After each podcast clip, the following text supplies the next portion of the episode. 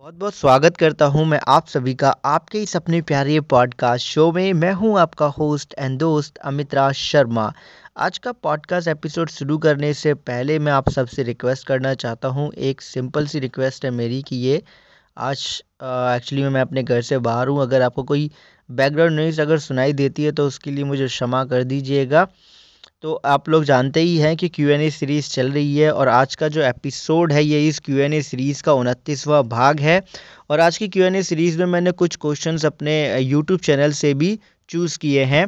तो पहला प्रश्न हमने अपने यूट्यूब चैनल से लिया है, इनका नाम है बाबू साहेब गोटकेयर अब मिस्टर गोटकेयर जानना चाहते हैं कि नासिक के अंदर अगर ये है रिलीगर का हेल्थ इंश्योरेंस लेते हैं तो कौन सा हॉस्पिटल नेटवर्क इनको मिलने वाला है या कौन सा हॉस्पिटल्स के नेम इंक्लूड होंगे? देखिए गोटकेगर जी आ, मेरे को ऐसे हॉस्पिटल के नेम तो याद नहीं है नासिक के लेकिन मैं आपको बता सकता हूँ आप क्या कर सकते हैं। इसके लिए आप इनकी वेबसाइट पर जाइएगा राइट और वहाँ पर आपको सर्च बार मिलेगा। तो वहाँ पर नेट हॉस्पिटल नेटवर्क लिस्ट आप वहाँ पर एंटर कर दीजिएगा। राइट? आपको वहाँ पे ऑप्शन मिल जाएगा सर्च करने के लिए। या आप सीधा गूगल पे लिख सकते हैं, हॉस्पिटल नेटवर्क लिस्ट इन नास्टिक रिलीगर केयर, राइट? तो आपको वहाँ पे डिटेल मिल जाएगी। बहुत बहुत धन्यवाद आपके इस प्रश्न के लिए। अगला जो प्रश्न है हमारे पास वो है मिसेस आरोशी अग्निहोत्री जी की तरफ़ से। ये जानना चाहती हैं कि इंडिया के अंदर, हमारे देश के अंदर कौन सी अलग अलग तरीके की डेंटल इंश्योरेंस पॉलिसी हैं। देखिए, अग्निहोत्री जी, मैं आपको बताना चाहूँगा कि इंडिया के अंदर दांतों की प्रॉब्लम के लिए या बोले कि हाँ डेंटल प्रॉब्लम के कवर के लिए स्पेशली कोई हेल्थ इंश्योरेंस पॉलिसी ऐसे नहीं है कि स्पेशली केवल डेंटल प्रॉब्लम के लिए ही हो। हाँ एक चीज़ है कि अगर मान लीजिए किसी का एक्सीडेंट हो जाता है और उससे हॉस्पिटलाइजेशन होता है उसका, राइट, ट्वेंटी फोर आवर्स के लिए और ऐसे में अगर due to some accidental problem उसका दांतों का ट्रीटमेंट होता है तो वो अंडर द कवर आ जाएगा। लेकिन स्पेशली अंडर द कवर नहीं है वो इसलिए क्योंकि देखिए डेंटल जो प्रॉब्लम्स होती है, लोगों को बहुत फ्रिक्वेंटली होते हैं और जल्दी जल्दी होती हैं राइट तो इस वजह से अभी तक मेरी नॉलेज के अकॉर्डिंग ऐसा कोई हेल्थ इंश्योरेंस प्रोडक्ट नहीं है, अभी तक कि स्पेशली कवर करे सारी डेंटल समस्या को। आगे चल के आ जाए तो मैं कुछ कह नहीं सकता हूँ। बहुत बहुत धन्यवाद आपके इस प्रश्न के लिए। अगला सवाल है हमारे पास शरद गुप्ता जी की तरफ़ से। श्रीमान शरद गुप्ता जानना चाहते हैं कि मैं प्रेडेंट नहीं करूँ कि मेरे पास इंश्योरेंस है राइट तो मैं अपने पैसे सेव कर सकता हूँ या मैं ये प्रेडेंट करूँ कि मैं अनइंश्योर्ड हूँ? मतलब कि मेरे पास इंश्योरेंस नहीं है तो क्या मैं अपने पैसे सेव कर सकता हूँ? इस तरीके के इन्होंने प्रश्न ये पूछा है।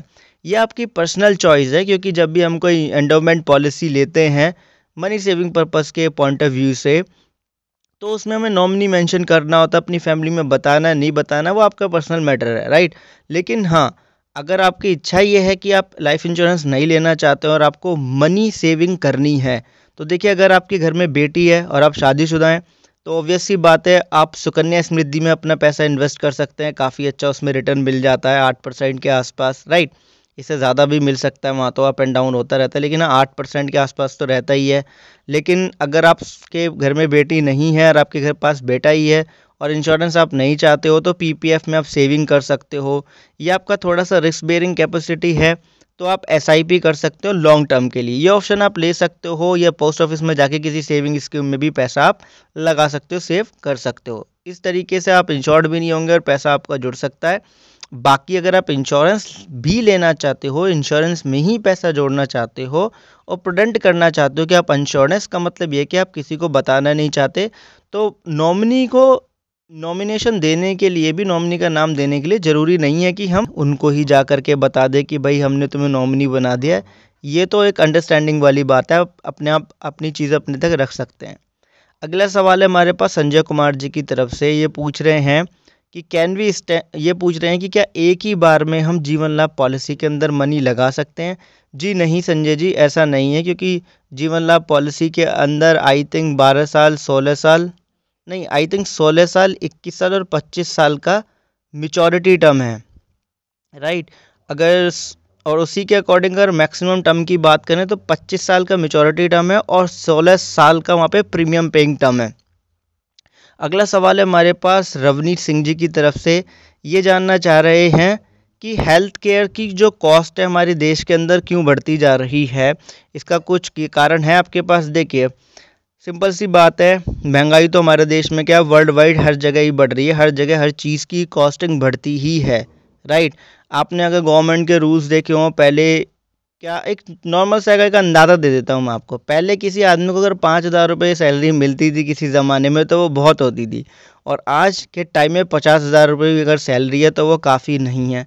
तो यहीं से आप अंदाज़ा लगा सकते हो कि कितनी महँगाई बढ़ती जा रही है, और उसी के बेस पे सारी कॉस्टिंग बढ़ जाती है राइट नेसेसरली अब अननेसेसरी चीज़ें तो देखिए करप्शन है कंट्री के अंदर, हमारी जब तक वो ठीक नहीं होगा, तब तक तो हर चीज़ की कॉस्ट आपको डबल ही मिलने वाली है राइट अगला सवाल है हमारे पास नीरज सचदेवा जी की तरफ़ से। जानना चाहते हैं कि जो विजिटिंग स्पेस के लिए जैसे इंश्योरेंस कवर मिलता है आउटसाइड ऑफ़ इंडिया में, कि यहाँ पर भी है कि नहीं सर? इंडिया में अभी ऐसा कोई फैसिलिटी नहीं है इंश्योरेंस कैटेगरी में कि आप विजिटिंग प्लेस के लिए आपको कवर मिल जाए।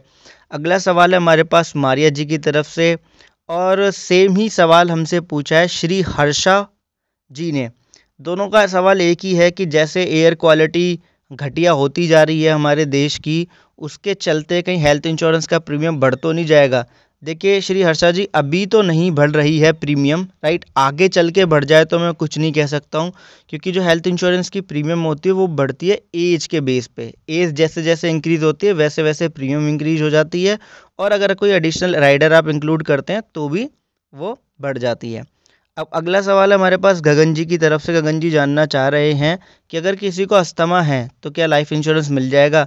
जी गगन जी बिल्कुल आपको हेल्थ इंश्योरेंस भी मिलेगा और लाइफ इंश्योरेंस भी मिल जाएगा। लाइफ इंश्योरेंस मिलेगा तो ऑब्वियसली बात है मेडिकल एग्जामिनेशन जो रिपोर्ट होगी वो आपको सबमिट करनी होगी। उसके बेस पे फिर इंश्योरेंस कंपनी आपको बताएगी कि कितना प्रीमियम जाएगा, क्योंकि थोड़ा एक्स्ट्रा प्रीमियम जाएगा, तभी मिलेगा, लेकिन मिल जाएगा।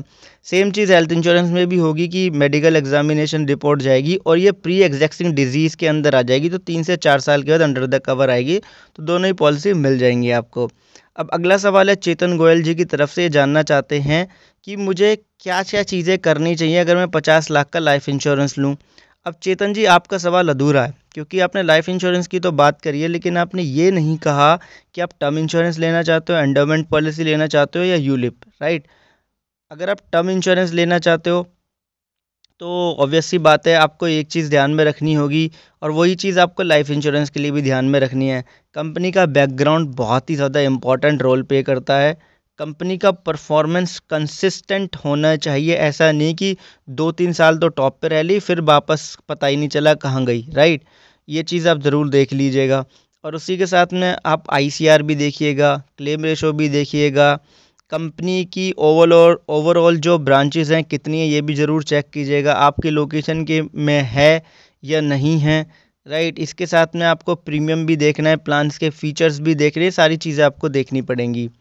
अब अगला सवाल है सत्येंद्र कुमार जी की तरफ़ से, इन्होंने कहा है कि क्या बेस्ट इंश्योरेंस पॉलिसी को हम प्रीमियम के बेसिस या रिटर्न के बेसिस पे डिसाइड कर सकते हैं?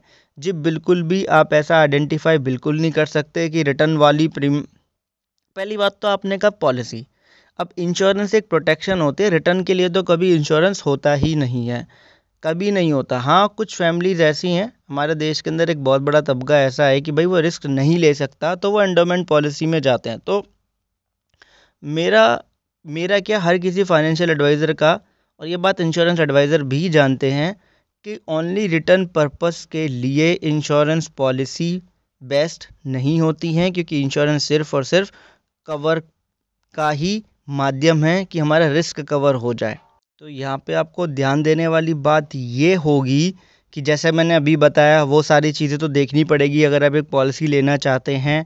और एक अच्छा ऑप्शन मेरे हिसाब से तो यही रहेगा, एक आप टर्म इंश्योरेंस ले लीजिए, फिर आप पीपीएफ ले सकते हैं या आप सुकन्या में जा सकते हैं पोस्ट ऑफ़िस की सेविंग स्कीम में जा सकते हैं।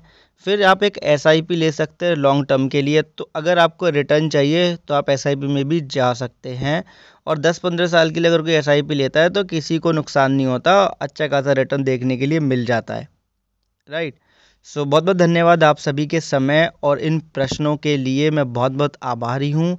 तो यही थे आज के एपिसोड के प्रश्न। आई होप कि आपको इन प्रश्नों के उत्तर से थोड़ी बहुत इन्फॉर्मेशन मिली होगी। अगर आपको थोड़ी सी भी जानकारी मिली है तो प्लीज़ पॉडकास्ट को रेट कीजिएगा और अपने फ्रेंड्स एंड फैमिली में शेयर कीजिएगा, उन्हें बताइएगा कि वो यहाँ पे सभी तरीके के प्रश्न पूछ सकते हैं। चलता हूँ, विदा लेता हूँ आपसे, मिलूँगा अगले पॉडकास्ट एपिसोड में। तब तक के लिए खुश रहिए, मुस्कुराते रहिए और अपना ध्यान ज़रूर रखिए, क्योंकि आप बहुत ही मूल्यवान हैं।